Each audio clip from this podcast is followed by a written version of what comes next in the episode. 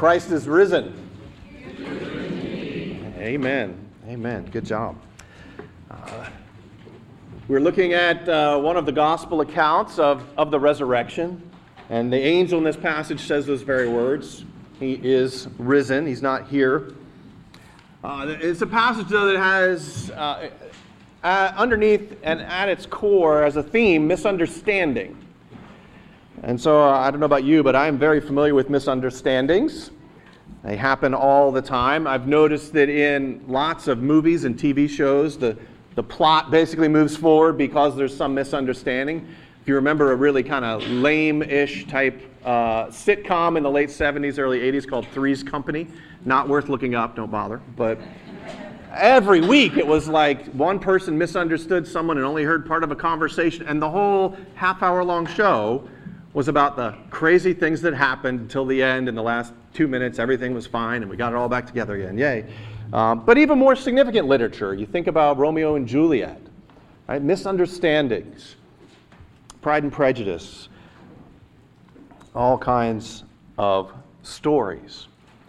And so, here, as we look at the true story, the most important story, true and living hope for us, I'm doing something a little risky, and I'm going to run the risk of being misunderstood. Because as we look at this passage in Mark 16, 1 through 8, it is uh, followed by this kind of weird thing about the end of Mark's gospel that we'll talk about in a little bit, but it's risky. It's the empty tomb, but there's a lot of debate about those last few verses about whether they're in there in verses 9 through 20 or not. And again, we'll, we'll talk about that. But what, what I, what I want to do and why I'm willing to take that risk of being misunderstood is because this is a passage about misunderstanding, so what better time to address something like that? Uh, but the reality as well that this passage teaches that Jesus offers new beginnings. No matter what has happened in the past, all the time Jesus offers those new beginnings. In fact, I'm willing to take the risk of being misunderstood because I know that even if I mess up, and if I do, and if you hear something strange, please feel free to talk to me. Shoot me an email, give me a call, uh, catch me after the service. Because even if I mess up in communicating the truth, I know that Jesus offers new beginnings all the time. And what I want you to know, even, is I'm willing to take this risk in dealing with this passage today with the biggest attendance we probably had in like more than two years uh, on the biggest Sunday of all is because I want you to know.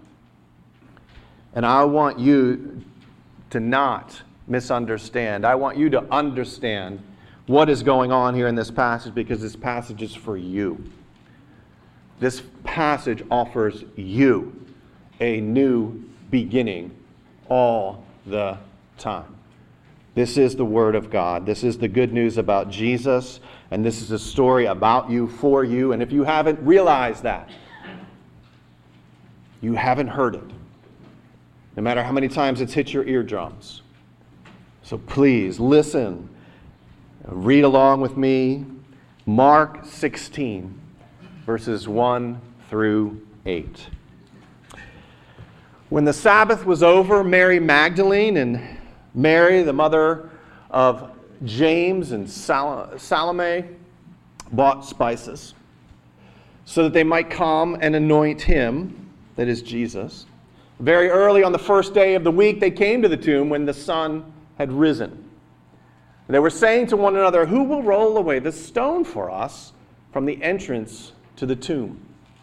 Looking up, they saw that the stone had been rolled away, although it was extremely large. Entering the tomb, they saw a young man sitting at the right wearing a white robe, and they were amazed. And he said to them, Do not be amazed. You are looking for Jesus, the Nazarene, who has been crucified. He has risen. He's not here. Behold, here is the place where they laid him.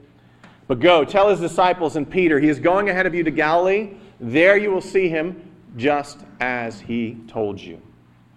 And they went out and fled from the tomb, trembling and astonishment had gripped them. And they said nothing to anyone, for they were afraid. This is God's word. Oh Lord, please bless now uh, our hearts, our minds, our ears, our eyes with this, your word. May it be more than sound waves hitting our eardrums. May it be more than ink on paper. May it be more than pixels on a screen. May it be the living and life giving hope that each one here needs. We pray to you, the God of new beginnings. In Jesus' name, amen. I do, I do love that, that saying, He is risen. He is risen. He is risen good job. And good job not saying that right in the middle of the scripture reading. I was wondering, you know. If I waited too long, maybe you would chime in. He is risen. He is risen Amen. I, I, love, I love that. I love that the angel does say that in here. You know, he says, in verse 6 Do not be amazed. You're looking for Jesus, the Nazarene who has been crucified. He has risen. risen yeah, just like the women did in the passage, right? Oh, wait, no, that's not in there, is it? Did they say he is risen? No, they did not. Isn't that interesting? And I love that. One of the great misunderstandings that we have in life is, is, is one that everybody in the Bible like kind of lived like we do, or two, that they were all super saints and super holy and never did anything wrong and always got it, right? I mean, that, that's, that's one of our great misunderstandings to think that the people in the Bible achieved some kind of flawless, superhero, perfect kind of life. And so, if we were to look at this passage to say things like, well, you know, don't be like these women. You know, if, if an angel says to you, he is risen, you say, he's risen indeed. That's not the point of the passage. In fact, their speechlessness, their, their failure to respond to the angel, just sit there going, whoa, what, huh? Is something that gives me tremendous hope. Because I misunderstand a lot in life, in marriage, in parenting, in all circumstances. There are things that we misunderstand. And here the Bible speaks to us about the resurrection and the great message of the new beginning that's possible. The new beginning, no matter what has happened before, this new beginning for you, for me, that the resurrection obtains for us. And that's what it's all about. It's about a new beginning, but the first thing that has to happen is that there's an ending. So, as we look at this passage, that's the first thing to notice that, that there was an ending. Jesus died and was buried. We see that in these verses, but if you were here on Friday night for Good Friday, or if you've read Mark 14 and 15, you, you know just those things that came through again and again of Jesus' betrayal, the, by Judas, the, the Last Supper, the religious leaders putting him on trial and bringing false witnesses, the waffling of Pilate as he's kind of like, I don't want to, you know, I don't want to kill an innocent man, but what do you want? He was trying to weasel out of it. The suffering of Jesus, his death on the cross. And then I just want you to read back, if you're in your Bibles, turn back to Mark 15, probably just a page, might even be on the same page as it is on my Bible to Mark 15, 37, right towards the end of all those things that we read on Good Friday. I think it's this. Uh, we read this, Mark 15, 37. And Jesus uttered a loud cry and breathed his last. And the veil of the temple was torn in two from top to bottom. And when the centurion who was standing right in front of him saw the way he breathed his last, he said, Truly, this man is the Son of God. And then look at this, verse 40 of Mark 15. There were also, sorry, I'm doing something wrong. Mark 15, verse 40. There were also some women looking on. And the word there is uh, they're observing with sustained attention. You know, they're, they're just looking on for the whole thing from a distance, among whom were Mary Magdalene, Mary the mother of James, the Less, and Joseph, and Salome. So there were two Marys and Salome, the same people we just read about in our passage today. They were there the whole time watching as Jesus died on the cross. In fact, it goes on to say that they had followed him and ministered to him for many years, along with many other women who were with him. And as he died there on that cross on that Friday afternoon, it was just a few hours before the Passover would start on Friday evening. And so they were scrambling to get him into a tomb because they believed you had to rest and not do anything like that on the Sabbath, which started at around 6 p.m. And we read further at the end of Mark 15 that Mary Magdalene, verse 47, and Mary, the mother of Joseph, were looking on to see where he was laid. Now, all that is kind of the background, right? That's, if you were reading through Mark, which I encourage you to do sometime, it's short. You know, it might take you, if you're a slow reader, I think maybe 45 minutes at most. You could read through this whole thing. Uh, but they, that's the setting, right? That's the background of, that we then see as these women very early on the first day of the week, come to the tomb when the sun had risen. That would be Sunday morning. And it says in verse 1 that they had gone and bought spices when the Sabbath ended. That would have been Saturday evening. The days went for them from Friday evening to Saturday evening, evening to evening, evening to evening. So Friday evening started the Sabbath, Saturday evening ended the Sabbath. They could go shopping again around sundown on Saturday. So they bought spices, but it was getting dark, so they wait until the morning. First light, they head out, or they're on their way even as it's dark, and they know where the tomb is because they were standing there the whole time and they saw all that had happened and where he went. And as they go, their main concern is how are we going to move the big stone out of the way?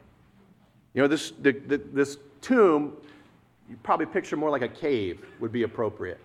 And it had probably a groove with a big, either some sort of circular rock or flat sided rock that you could push and close pretty easily, but was in a dent or something so it wouldn't open very easily. And as they go, that's what they're thinking. We saw Jesus go into that tomb. We saw his dead body in there. We saw Joseph of Arimathea carry him in there.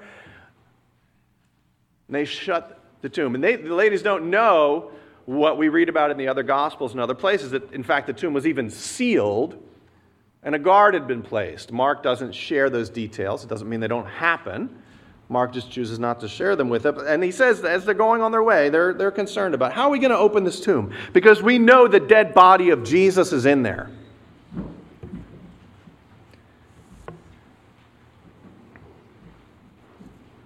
And so as they go, now on the third day, because Jesus died on Friday during the day, and then it turned into Saturday that evening. We would say Friday night. It turned into Saturday for them. He was in the tomb all of that time, all of that Saturday, and now at some point after Saturday, and the first day of the week, Sunday, he, he rises. So he's in the tomb. Not the way we would typically reckon it, but it is three days Friday, Saturday, Sunday. That is the way they would have reckoned it. And so these women come. Mary Magdalene, we don't know a lot about her. She's mentioned by Luke uh, in 8, chapter 8, verse 2, as someone who had seven demons cast out of her. Uh, we don't know too much about uh, Mary, the mother of James, who's also known as the other Mary, uh, the mother of James the Younger, or James the Less, and Joseph, wife of Cleopas. Uh, Salome, we're pretty sure she was the mother of James and John, the sons of Zebedee, so she'd be married to Zebedee. Uh, th- those are the things we know. But the most important thing we know about these women is that they were there as Jesus died on the cross. They knew and saw where his dead body was placed, and they headed there to anoint his dead body in honor of him. It, they didn't embalm people. Don't, don't think it was that. It was more of a, an honor, it was more of a process of grieving. And so they go expecting to see the dead body. And by the way, you, you, don't, you don't need to remember all of these individual facts. And, and most times when I'm sharing things like this, I'm getting it from a Bible dictionary and from Bible research. Uh, and, and, and you can get those things too. The thing to know is that as you come across questions, especially about details and facts, there are answers.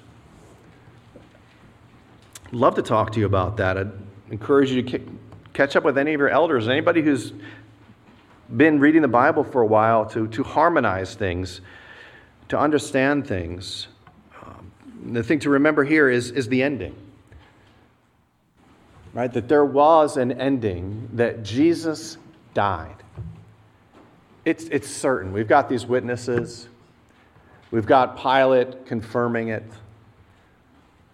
They saw it.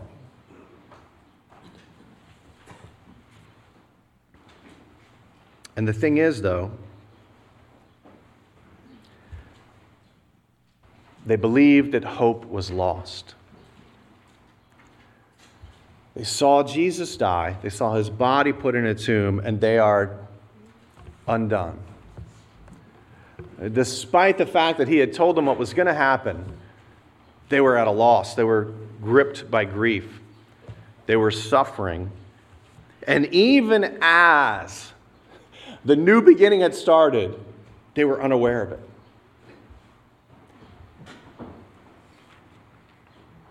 And they believed there was no hope. And the good news is that Jesus died, was buried, and there was a new beginning. Jesus rose just as he said. He is risen. Okay, you guys weren't ready for that one, were you? He is risen. He is risen. There you go. All right. The tomb was empty.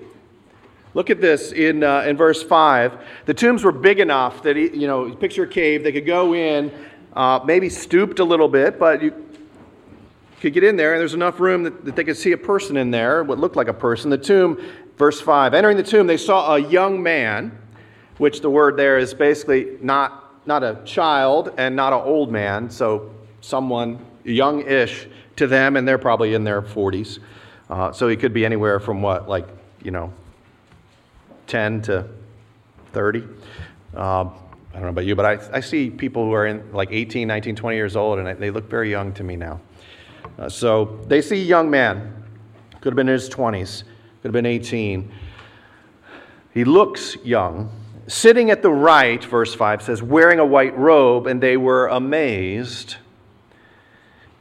You know, one of the, one of the really neat things about Mark's gospel, again, I'd encourage you to read it, is it deals with, even though it's short, it deals with the emotional content, the emotional perspective, what people are feeling way more often than the other gospels. Even in this right here, they were amazed, it says. Mark has these insights into about what people were thinking and feeling and shares them with us. Uh, and he alone actually uses this word for amazed. He uses it twice here, verse 5 and verse 6. He used it back in chapter 9 and chapter 14. And the, the sense of this word is along the lines of overwhelmed. But when we say that, we think, you know, you're kind of paralyzed. You're just like, ah, oh, you know, can't move. You're, you're, you're weighed down the sense is more of um, to be really intense emotional experience because of, of, of surprise or, or perplexed, something that's just confounds you. Maybe dumbfounded would be a good thing. You're just, you know, mouth open, jaw hanging open, right? That's, that's the sense here. And that makes a ton of sense, right? If, if they went there believing to find a dead body, and instead, they find the tomb open and they find a, a young man looking person there. You know, they were going to prepare a dead body. Could you imagine what it would take to gear yourself up for that? Like, and not just any dead body, but the dead body of someone that they dearly loved. Someone that they had put their hopes in that might change their circumstances, change their lives forever. Already had. They had seen him do it numerous times again and again and again, do amazing things, and yet he died. And so that's their, their, their mind says they're approaching this tomb, no doubt thinking, okay, we have got to, we've got to anoint Jesus. We love him so much. And he's gone. And, they, and then they get there and he's gone, gone.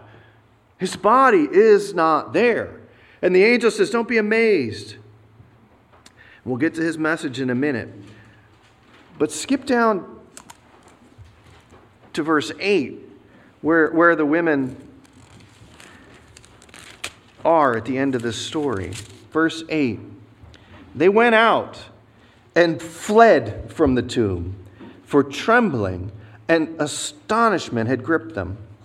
And they said nothing to anyone, for they were afraid. You know, this is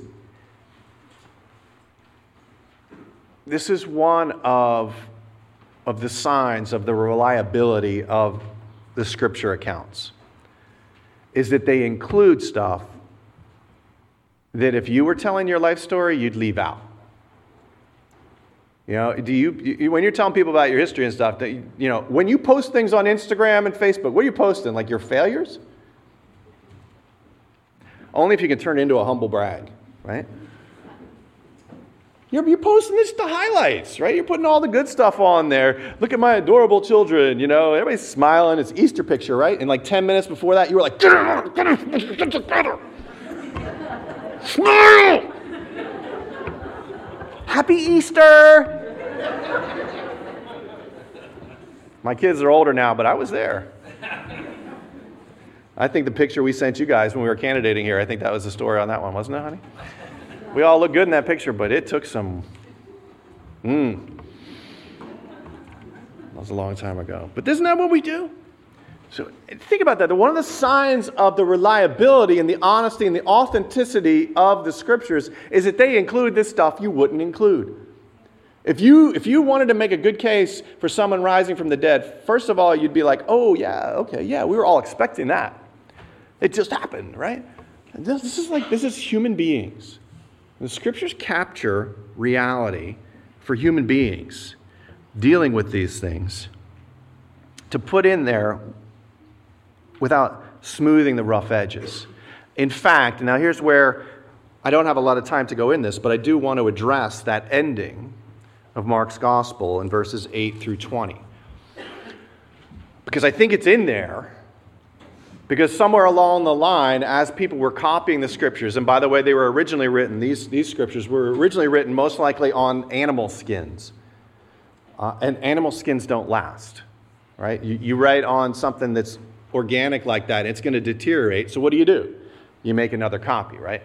and you're a human being and you don't have a phone and OCR character recognition or anything like that, right? You, you don't have a, a, laser printer and a computer. You don't even have a printing press. You're copying by hand. And so the amazing things, one of the amazing things about, again, the reliability of the scriptures is if you look at the different copies of manuscripts that we have, for hundreds of years, they're 98% the same. And there's little things like this that are a little bit different if you look in different places. And, and the, some of the earliest copies we have of the scriptures, this verses 9 through 20 aren't in there. But they're in there and then later copies and spread very wide. And, and copying manuscripts is much like you know, a river with lots of streams or a tree with lots of branches. You know, it's got the same root, but they start going different places. Because human beings are fallible. And the beautiful thing is that because we have so many of those copies, we can look at them and go, yeah, this is, this is the text. We don't have the originals, right? We believe they were inspired, infallible, without error, and we don't have them. But we can make really good decisions about what God actually said.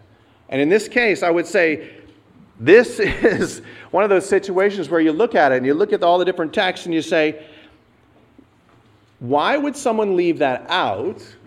Or why would someone put that in? And if you read it, we don't have time to read it, but uh, go ahead and read it later. It's like it, if you look at the different tools we use, like, okay, what's the language like? What's the content? What's the vocabulary? How does it fit with the rest of the themes? You know, it's like this probably doesn't go in here. And why would someone put it in there? Because you know what? To end this book on verse 8 seems kind of weird. Why would you leave in a book that's proclaiming Jesus as the hope? Why would you leave it hanging on the women are afraid? I'll tell you why. Because Mark wants you to think about it and decide for yourself what are you going to do? But we don't like that, do we? We don't like open endings. We want it wrapped up, right? We, we want to we wanna see it tied up with a nice, pretty bow. We do that in all kinds of areas. And, and I think that's the situation here. And there's, again, more, more to it. But I think this, the fact that there's this different ending on the end and there's some debate about it says, you know what? There's something really powerful and interesting going on here that, that is prone to misunderstanding. And very often, what we want to do, right, is, is if there's a misunderstanding, we want to make sure the problem is out there, it's not in here.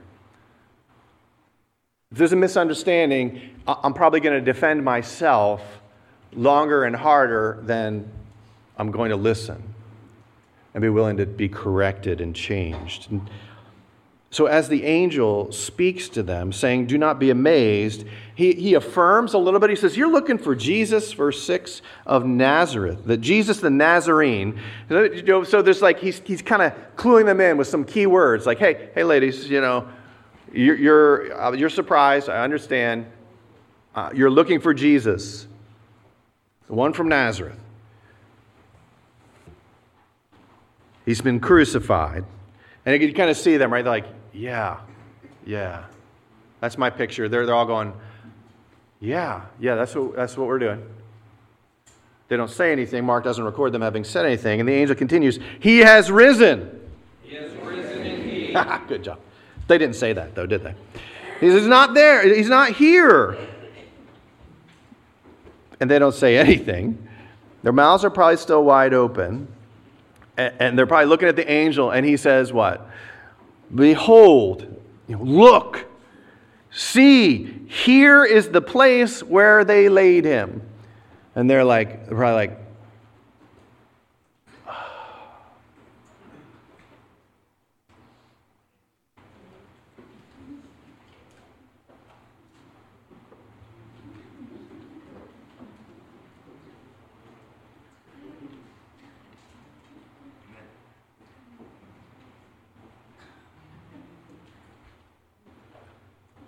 At least that's what I picture in my head.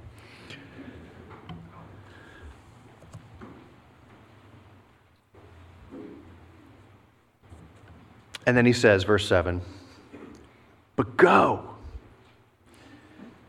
The, the, the, nuance of that word is like, it's not far from, you know, head out, hit the road, get moving, leave this place, go tell his disciples and Peter He's going ahead of you to Galilee. There you will see him just as he told you. Get moving. You're in the wrong place, is what the angel is saying. You, you, you, shouldn't be here. He doesn't say that. He's gracious, but really that's, that's what the implication is, right? He told you guys he was going to go to Galilee, and there you would see him. So you ought to get going to Galilee because that's where Jesus is. Do you know why they probably lost sight of that? Do you know when Jesus told them he was going to go to Galilee? It was in that passage uh, that, again, we read Friday night at, at, the end of Mark 14, actually right in the middle of Mark 14, where Jesus is, is got the Lord's Supper going and everything is, is starting to happen there. And he says basically, everyone's going to betray me. You're going to betray me. You're all going to betray me. I'm going to be by myself. But uh, I'm going to get killed. I'm going to rise again and I will go before you into Galilee. Okay, why would they not remember that? Because the very next thing is Peter saying, Ah, not me, Lord. Even, even if I have to die, I, I will not deny you. And Jesus says, Yes, you will. He says, No, no, no, no, no. I won't deny you. I'll no. No, I won't. Yes, you will. Before the rooster crows, you'll deny me three times. Certainly that's why Peter didn't remember it, right? Because what's he thinking about? He's thinking about his incredible failure. And in fact, isn't it the grace of God that the angel would specifically say, Tell the disciples and Peter? That doesn't exclude him from the disciples, it singles him out and says, Peter, even though you messed up, I want you to know where I'm going to be. And I want you to be with me Peter, I want you to come. And the beautiful thing in John's gospel, it has them there uh, by the Sea of Galilee having a meal. When, when Jesus says, Peter, do you love me? Peter says, Yes, Lord, you know it. He says, Feed my sheep. Do you love me? Yes, Lord, you know it. Feed my lambs. Feed, you know, just that, that restoration, that new beginning for Peter. He's not singled out because he was going to be the first pope. He's singled out because he had a great misunderstanding, because he failed tremendously. And Jesus is all about reconciling, restoring, and giving hope to those who are broken, no matter how bad. And very often, what, what would keep us from that, from that new beginning, is very often just the weight of our guilt and our shame. Uh, it, it would be our own emotions and, and feelings and brokenness. Oh, no, I could never measure up. Yes. And Jesus says, I offer you a new beginning. Oh, but I've messed up so horribly. Yes, you have. Have you called down curses on yourself in denying Jesus after he told you you were going to do it? Maybe you have. Have you killed members of the church? Paul did. And he was offered a new beginning. This is the power of the gospel. This is the message of the empty tomb. This is the reality that there was an end, that Jesus did in fact die, and he rose again, and he offers this new beginning. And he says, Move on, essentially, right? Move on. The, Jesus, the tomb is empty. Jesus is no longer among the dead. He's not in the grave. He's not among the dead. He's not in the cemetery. He is out among the people. He is where you live, back in your hometown of Galilee, guys. That's what he's saying. Ladies, he's back in Galilee, where you should be. Don't, stop sitting here moping and, and miserable. You're forgiven. Head out. Go back home and live your life for me in a new way with a new beginning. Because the tomb is empty. He's risen. Oh, I got you with that one, didn't I? He is risen. He is risen Amen. And you can have that new beginning today. Jesus is not among the dead. Do you believe that? Do you believe these witnesses who saw his dead body on that cross, who saw his dead body in that tomb, who saw the stone put in place, and then who came and found that tomb empty? And we don't have time to get into the other cases where they saw him risen.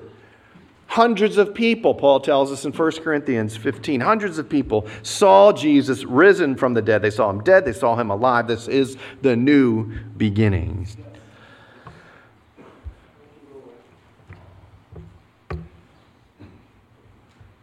So the followers of Jesus, who were with him all of that time, right, misunderstood him, missed the promise of the resurrection. In fact, as Peter did, argued with him about it, that it wouldn't happen. That was an earlier passage that we talked about last week. If they misunderstood, isn't it possible you have too? Uh, maybe you're here today, you've never been in a church, in a worship service before. Maybe you're tuning online just to check out what, what this is all about. Biggest Christian holiday of the year, right? Have you misunderstood Jesus? Have you misunderstood what the resurrection is all about? Have you missed this new beginning that's offered to you? This story is about you. It's for you. It's for me. It's for every human being who's ever made a mistake, who's ever ruined things, who, who, who's ever done what they didn't want to do, who's ever hurt anyone, who's ever been hurt by anyone. So, what, what do you do? Some of you, maybe you're, you're moved in your heart right now saying, this is, this is what I want a new beginning.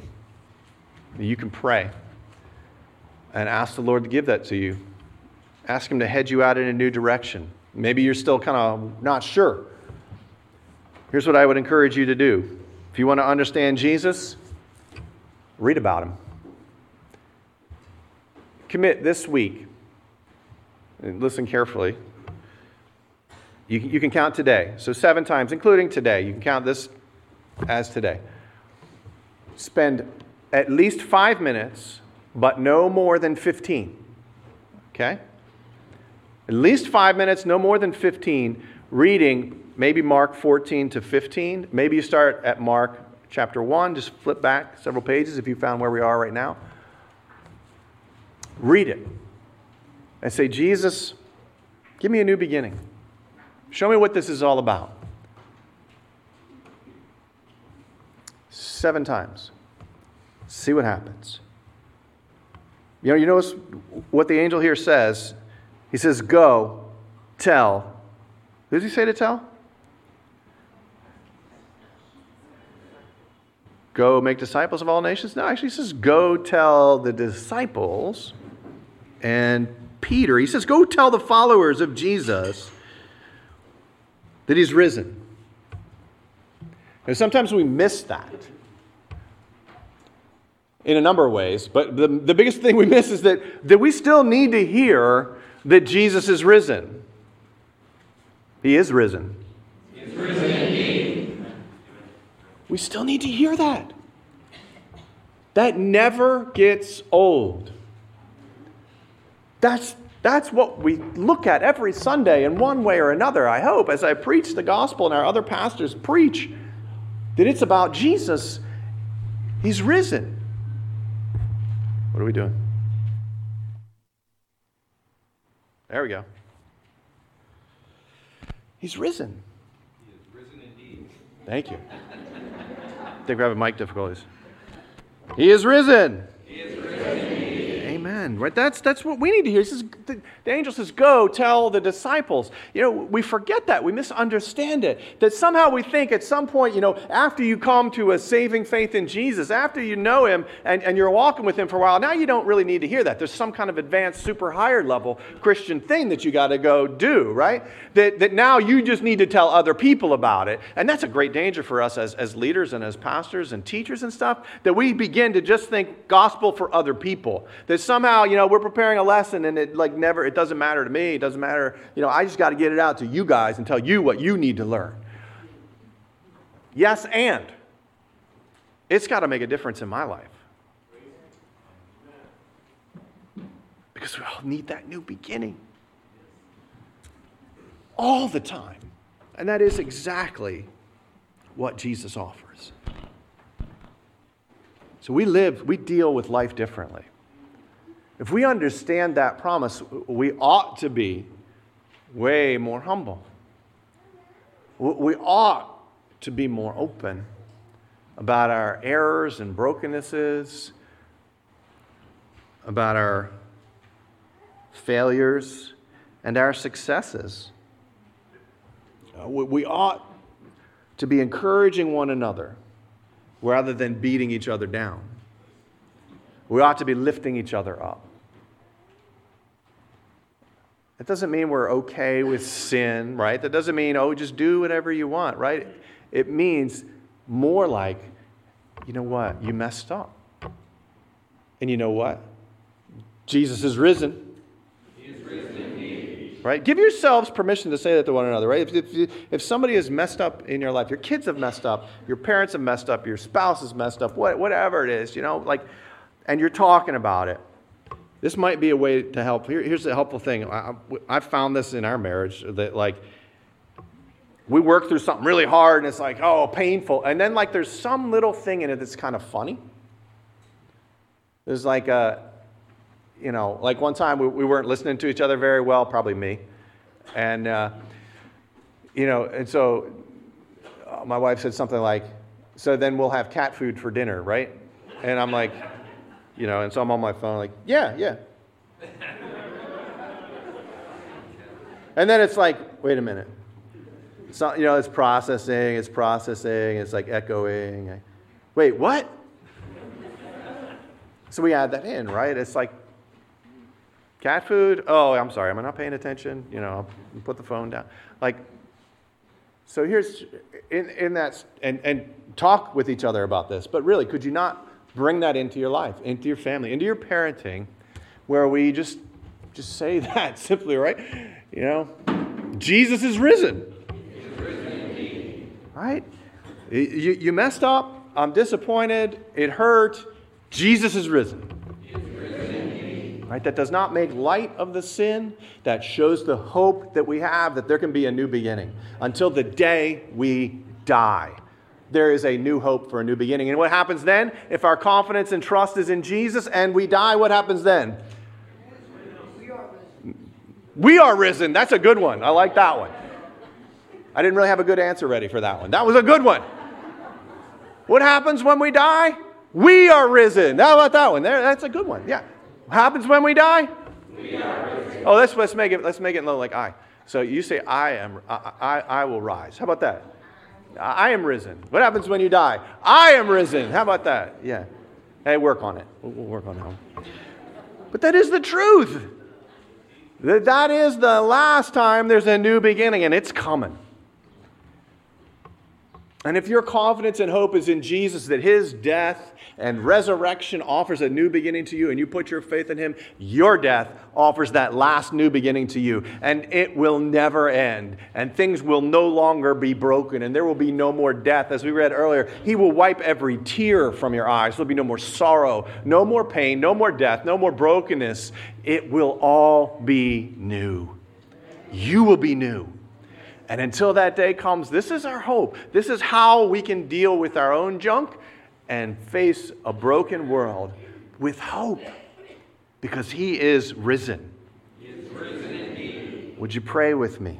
Lord Jesus, we thank you that you are risen indeed. We pray that you would help us to believe those promises that you were dead and buried in that tomb for three days you were among the dead and you rose victorious, even as the angel said, You are risen. You are risen indeed, and you have given to us the opportunity for a new beginning. I pray, O oh Lord, for each one of us, whether we have walked with you for decades or not walking with you at all right now, we would know the power of that truth, that we would tell each other again and again that you are risen, Lord, that you are the God of new beginnings. That we would believe that. You would wipe away the guilt and the shame and the overpowering emotions that we have within us to give us that hope and that promise of a new future, a better day, and it can even start today.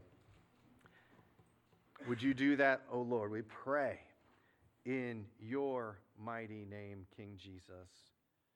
Amen.